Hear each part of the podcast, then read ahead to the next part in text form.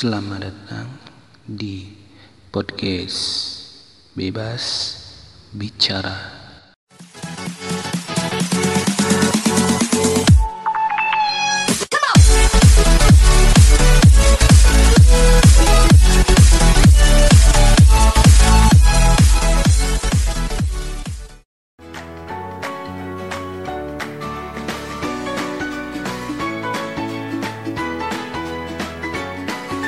Kecanduan agama.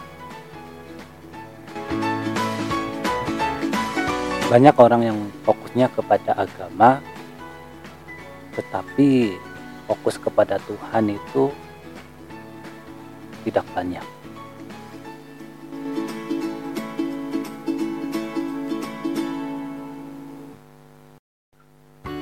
Saya Tilaksono kembali menjumpai kalian semua di podcast Bebas Bicara untuk membahas yang perlu dibahas membicarakan yang perlu dibicarakan. Pada kali ini saya akan ngomongin tentang kecanduan agama. Wow. Ini kayaknya bahasanya agak nyentrik ya. Kecanduan. Kecanduan kan biasanya berkaitan dengan kecanduan alkohol, kecanduan obat-obatan tertentu. Ini kok kecanduan agama? Yang saya perhatikan, yang saya alami dari kehidupan sekitarku ya. Banyak orang yang begitu fanatik dengan agamanya dengan melakukan ritual ibadah dengan teratur ketat.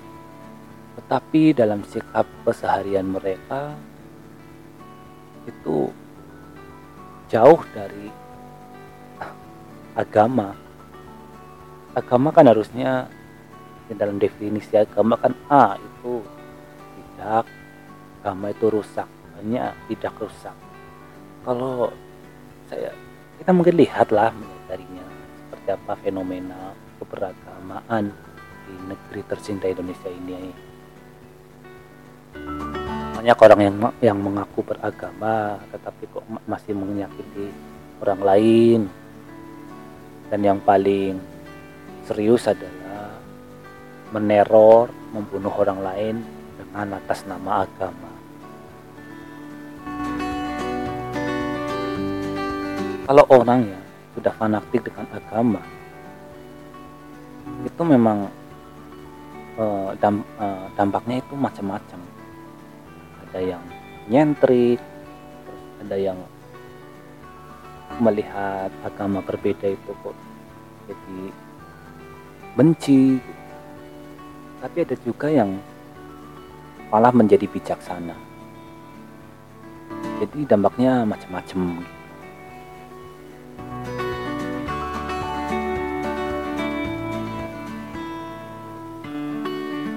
Tapi yang saya lihat ya ketika seseorang sudah memiliki kebiasaan dalam ini ritual ritual ibadah memang yang dialami kalau kita misalnya ya saya alami sendiri ya. Kalau saya sudah kebiasaan berdoa gitu kebiasaan berdoa biasa bersaat teduh kalau saya kan Kristen dari saat teduh. Kalau kita tidak melakukannya kita ini ada kayaknya ada yang kurang gitu. Kayak kayak nggak tenang gitu.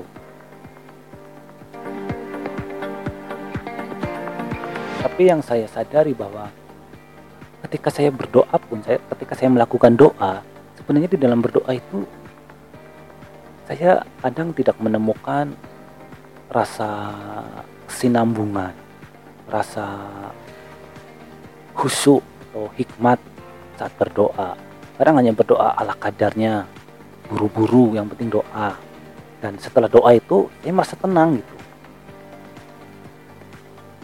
Dan saya sadar bahwa itu bukan karena Tuhan itu dampaknya karena psikis ya.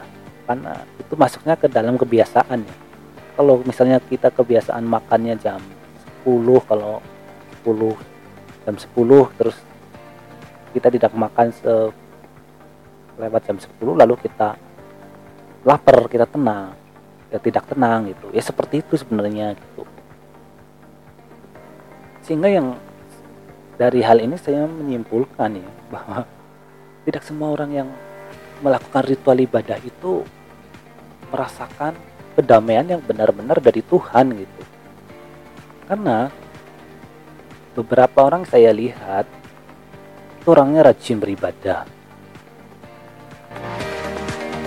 Secara ritual gitu. Tetapi di dalam perilakunya sehari-hari di luar ibadahnya itu orangnya pemarah lah suka ngomongin orang lah intinya banyak negatifnya gitu. Tetapi kalau sudah tepatnya untuk sembahyang waktunya untuk sembahyang dia langsung sembahyang. Katanya bilangnya untuk menghindarkan diri dari kebiasaan-kebiasaan yang lebih buruk itu. Jadi kalau kita melakukan ritual ibadah. Yang terbaik harusnya kita adalah benar-benar berhikmat benar-benar fokus kepada Tuhan. Kita benar-benar menyembah. Dan arahnya itu benar-benar ke Tuhan. Bukan menuruti hawa nafsu kita. Menuruti hawa nafsu itu bisa terjadi dalam ritual ibadah loh.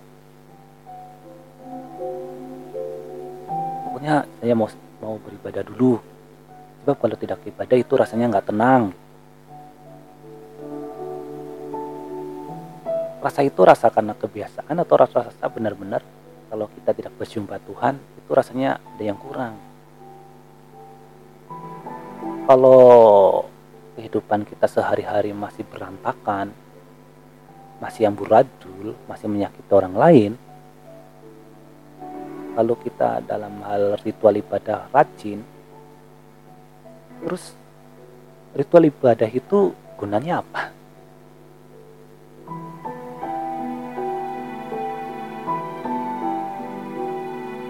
kalau ibadah kan fokus ke Tuhan ya, Maha Pencipta, yang Maha Bijaksana, yang Maha Besar. Kok bisa-bisanya gitu. Kita beribadah, kita sering berdoa, tapi kok kehidupan sehari-hari kita kok tidak berubah gitu. Mas yang yang men, sering menyakiti orang lain masih saja menyakiti orang lain, yang menipu masih saja menipu, jadi fungsi ibadah, fungsi ketika kita berdoa menghadap Tuhan itu apa? Kalau kita sekolah ya, kita sekolah, misalnya kita uh, belajar bahasa Inggris lah, kalau ini yang studi lah kita belajar bahasa Inggris? Di Inggris ya, bertahun-tahun. Lalu kita pulang ke Indonesia, lalu kita bisa nggak bahasa Inggris? Kalau kita kembali dari studi bahasa Inggris kok setiap harinya kita ngomongnya bahasa Jawa terus diajak bahasa berbahasa Inggris kok kesulitan kesulitan. Yang dipelajari di sana itu apa? Dampaknya dari kita belajar bahasa Inggris itu apa gitu. Ya begitupun kalau kita dibawa ke ranah agama. Kalau kita mengaku sudah beribadah kepada Tuhan, lalu kok perilaku kita di dalam kehidupan sehari-hari kok masih berantakan,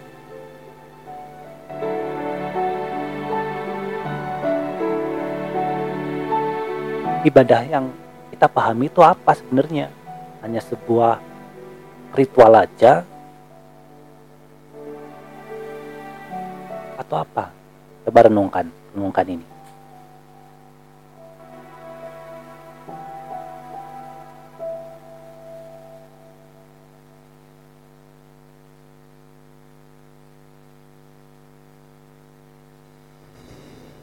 Tuhan itu maha tahu ya. Dia tidak hanya melihat rupa kita. Dia juga menilai hati dan perasaan kita, pola pikir kita Kalian bisa membohongi orang lain, tapi kalian tidak bisa membohongi Tuhan.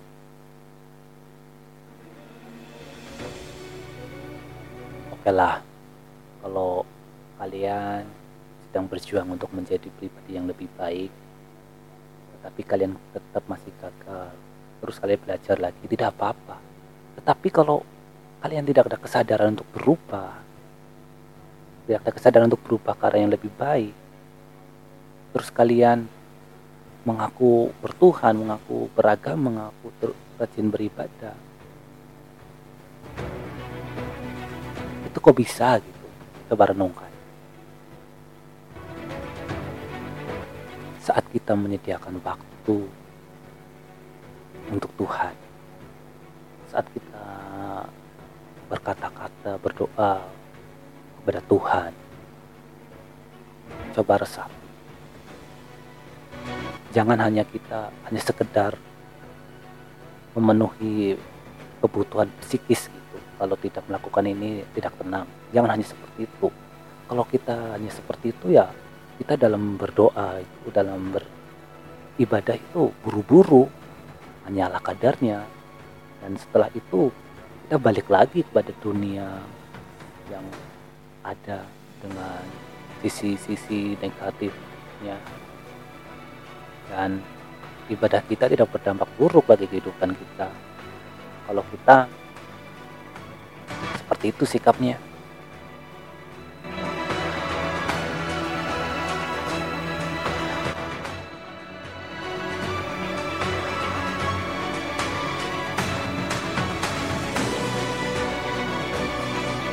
kalau kita melihat esensi ibadah sesungguhnya kan yang disebut ibadah kan dalam pengertiannya kan memberi nilai tinggi.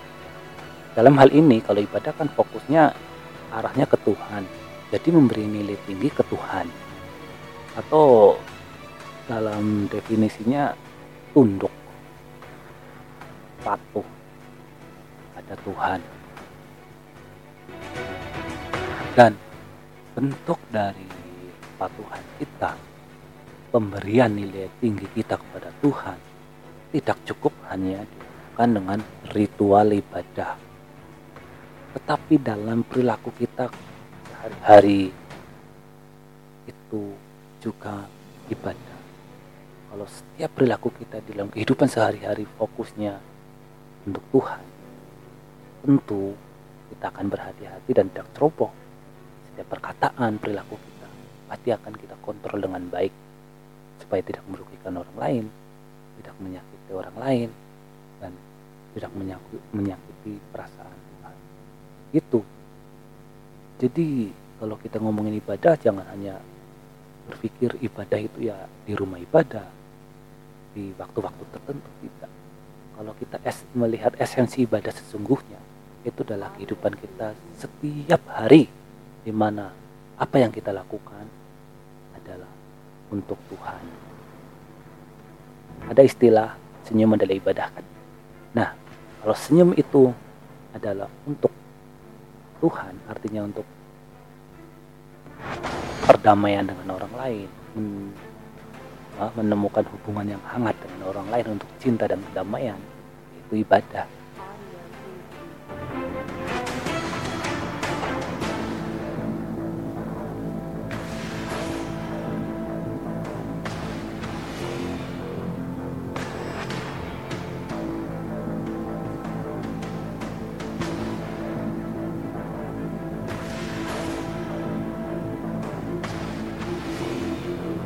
Jadi ini yang saya sharingkan pada kesempatan kali ini